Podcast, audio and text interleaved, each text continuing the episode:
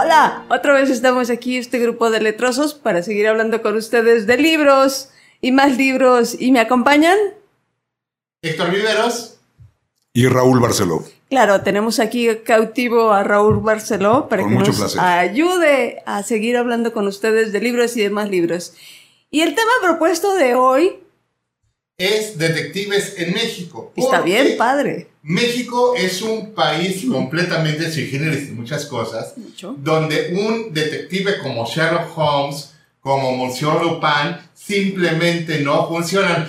Hercule Poirot en México no podría ser nada, no podría ser, con perdón, ni madres. Así es, es que México, pues bueno, todo el mundo lo sabe, tiene una cultura muy rica, maravillosa desde luego, pero sumamente distinta en la que no empataría alguno de estos grandes personajes que conocemos de la literatura, ¿no? Como Sherlock Holmes, sencillamente. Sí, y es que personajes como Sherlock Holmes, como el inspector Maigret de Georges Simenon, como Hercule Poirot, trabajan apoyando a la ley. En cambio, el detective en México tiene que funcionar siempre aparte, por encima o por debajo de la ley. Por debajo de la ley. Porque si no, no la arman. Así es. Tenemos el asunto del complot mongol, donde el detective es un agente del gobierno que es tan corrupto y tiene tantos recursos en el bajo mundo y tiene tanto pinche callo que que definitivamente deja en ridículo los operativos de la CIA y de la KGB, porque simplemente no entienden esta cultura. Tenemos el caso de detectives eh, que empezaron como periodistas, como Olga Lavanderos de Paco Ignacio Taibo II, que tiene dos novelas, o como los personajes de Juan Hernández Luna, dos veces ganador del premio de la Semana Negra de Gijón de, de, de este, novela negra, eh, y obviamente al detective al que nos vamos a clavar el día de hoy, que es el detective de Ignacio Taibo II, el hijo de inmigrantes, Héctor Velascuarán Shine. Que es maravilloso. Que es protagonista de nueve novelas, diez si tomas en cuenta la última que la que veré al final, pero las nueve novelas empiezan. Lo más difícil de Héctor Velascuarán Shine es su biografía porque su primera novela ocurre a finales de los 60 y su última novela a principios de los a finales de los 90. Por lo tanto, la cronología no cuadra, no cuadra el tiempo, el tiempo en el que opera de la primera a la última novela no cuadra con su edad, no cuadra con lo que vive, pero aún así es disfrutabilísimo y sobre todo este Raúl tiene muy presente la novela de la que nos va a hablar que es Algunas nubes, que es de mis favoritas de la serie. Sí, es yo creo que de las más eh, o de las mejor construidas por parte de Paco Ignacio Taibo, que en, la cual nos refleja también retrata a este México complicado, a este México surrealista, surrealista completamente, como dijera André Breton refiriéndose a nuestro país, a nuestra cultura, que es y completamente inesperada para quien viene de un mundo como como Londres pudiera ser, o como el mismo Estados Unidos, aunque los tengamos aquí pegados. El París de Magreb. El París de Magreb, por ejemplo. México, pues realmente es, es sorpresivo en todos los sentidos. Y como país tan sorprendente, como país tan complicado de, comprender y de que las formas para poder llevar un trámite legal, por decirlo así, eh, son complejas y además, como todo el mundo sabe, son susceptibles de corrupción, eh, pues tiene que aparecer un personaje que conviva con este tipo de sociedad, con este tipo de cultura. Que pueda fluir en ella. Que pueda fluir, que la entienda perfectamente a pesar de ser hijo de inmigrantes, pero que ha vivido, ha vivido inmersa en esta cultura, como es eh, eh, Héctor Velasco ¿no? Que es un personaje complejo, es un, es un personaje que es muy disfrutable, definitivamente, lo, lo amas inmediatamente cuando lo descubres en estas líneas y te vas dando cuenta que es un personaje, sí, agudo, desde luego, inteligente, pero pues también con esos tópicos de antihéroe. ¿no? Maleado. Exacto, maleadón. Muy maleado. Muy maleadón. Y en esta novela de, de algunas nubes, eh, plantea una, una, problemática que pues solamente puede pasar en México, Héctor.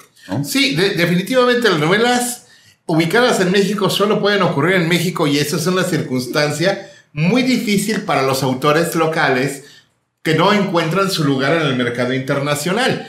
Porque hablar de México desde México nos pone en un lugar incomprensible para el resto del planeta. Yo recuerdo mucho, eh, me voy a poner personal y voy a salir por la tangente. Cuando yo era un adolescente de 14 años en la secundaria, hablando con mis maestros de inglés en el IMAC sobre la cultura mexicana, es que realmente me daban ganas de cachetearlos. Y yo era un muchacho de 14 años. De que no entendían porque según ellos su cultura era ordenada, legal, no existía la corrupción y, eran adalides de la libertad, la democracia del mundo. Carnal, si tú supieras, en serio, me estás diciendo eso tú a mí, donde las empresas transnacionales se burlan el 75% de los impuestos, donde las políticas laborales en México son definidas desde Washington, donde el 90% de la producción de droga del país te la chutas tú. Me estás diciendo tú a mí que yo soy el corrupto.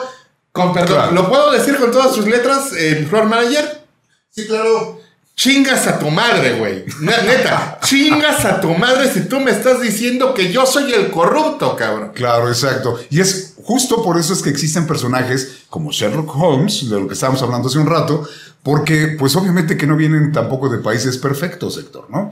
Vienen de países donde hay traiciones, eh, donde hay asesinatos arteros, donde hay una, una serie de gente, de criminales. De hipocresía. De hipocresía sobre todo. Y por lo menos aquí en México, pues sí existe todo ello, pero va aderezado de un folclore que solamente puede tener el retrato de nuestro país. Y precisamente el problema y la virtud son las dos cosas al mismo tiempo. El problema y la virtud del personaje de Paco Ignacio Taibo o Héctor Velasco Shine es que el problema es que solamente puede operar en un mundo como el que existe en México, pero precisamente por eso, por vivir en ese mundo, debe tener una serie de recursos. Así es, de jocosos, tropicalosos. De, de manera de hacer y entender las cosas que solamente pueden existir aquí. Claro, pero ¿de qué se trata la novela, Héctor? Platícanos un poquito y después les vamos a decir esos tópicos folclóricos por los cuales vamos a quedar atrapados por esta novela que es Algunas nubes.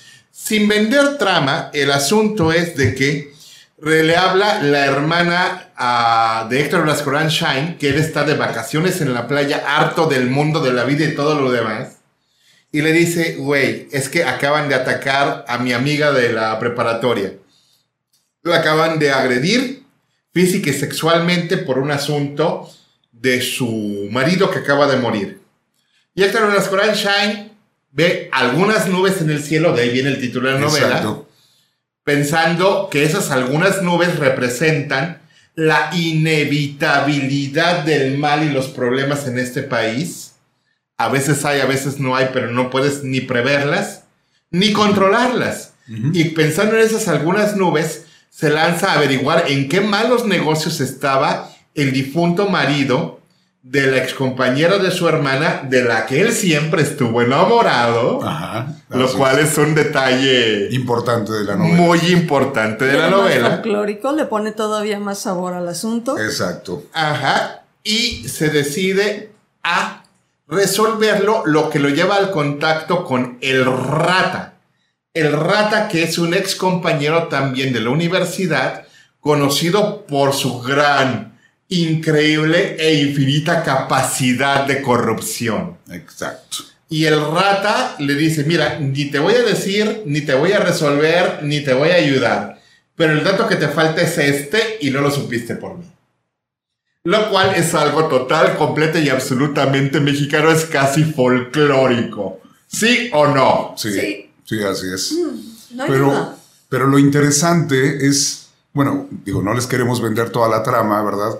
Es justo el lenguaje que utiliza eh, Paco Ignacio Taibo II, eh, la forma en que ustedes como mexicanos y bueno, y también yo creo que todos los latinoamericanos, Arce, se van a sentir identificados eh, de la forma en que va él narrándonos, porque eso es lo que tienen los buenos escritores, que su narrativa no solamente nos está contando algo, nos va atrapando en el rol y vas comprendiendo y vas viendo de una imagen casi pues una radiografía del México, de cómo es México. El México profundo. Exacto, el México profundo, lo que es el México oscuro, pero que tampoco es una novela que raye en lo ácido que sientas que te quieres cortar las venas después de haber leído a Paco Ignacio Taibo II. No, o sea, para nada. La verdad es que te va atrapando de una manera que lo disfrutas también. Saboreas esa oscuridad que te plantea eh, de lo que está sucediendo con todos los personajes. Te identifica. eso es lo que te iba a decir, se, te identifica.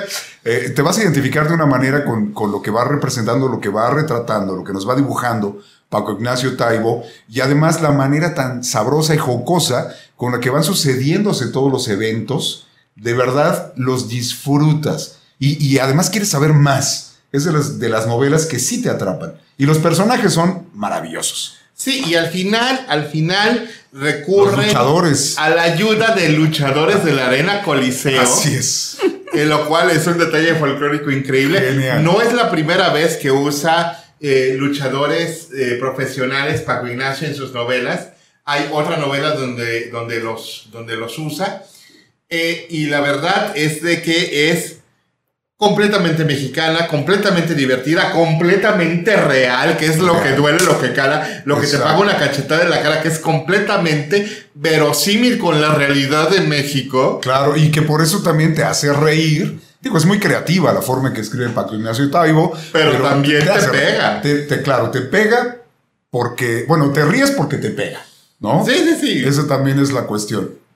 Pero. Me duele porque me río, me río porque me duele. Claro, así es. Pero eh, realmente es maravillosa la forma tan folclórica, tan, tan ah, tropical, digamos, que hace Paco Ignacio Taibo de este asunto tan de moda desde la década de los 50, bueno, desde mucho antes, desde luego, pero se puso muy de moda también por las películas de detectives y demás, en la década de 50, 60, sobre todo cuando, por ejemplo, aparece James Bond y este tipo de asuntos, es, él hace como un contrapeso a ese tipo de personajes tan llenos de tecnología y, mujeres tan maravillosamente hermosas y todo. No, aquí tropicaliza de una manera muy sabrosa al detective, que es de la lo, mexicana. Lo pone a nivel de calle, pero no cualquier calle, lo pone al nivel de Tacubaya, esquina, esquina con República de Cuba, Así es. Este, pasando por la corrida de doctores Así es. Y, y recalando en Tlatelolco. Efectivamente, o sea, zonas rudas verdaderamente rudas de la Ciudad de México. Así que estos planteamientos que hace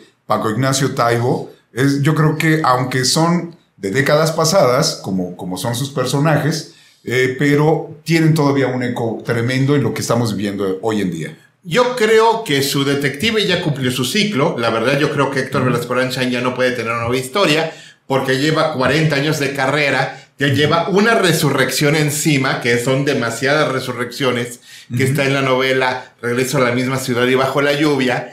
Yo creo que su detective ya cumplió su ciclo, pero definitivamente tiene elementos que cualquier detective que quiera trabajar en la ficción en México debe de considerar. Claro, claro. Se debe leer a, a este personaje para entender cómo podría uno cuadrar realmente con nuestro tiempo si quieres crear un personaje así maravilloso, con, con la fuerza mexicana con los valores de México, hay que leer.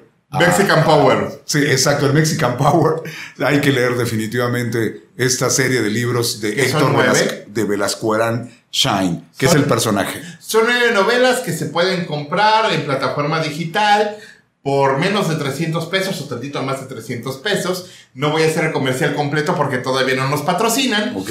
Patrocínenos. Patrocínenos. Así es. Pero se los pueden comprar la editorial de Paco Ignacio Tebo 2 es Editorial Planeta, patrocínenos por favor. Y la verdad es de que no tiene desperdicio, particularmente nos clavamos en algunas nubes porque la verdad eh, tiene unos elementos... Es de las mejores, yo creo, ¿no? Los mejores libros de su serie, pero todas están sabrosas. Yo personalmente mi favorita es, es, es este, Amorosos Fantasmas.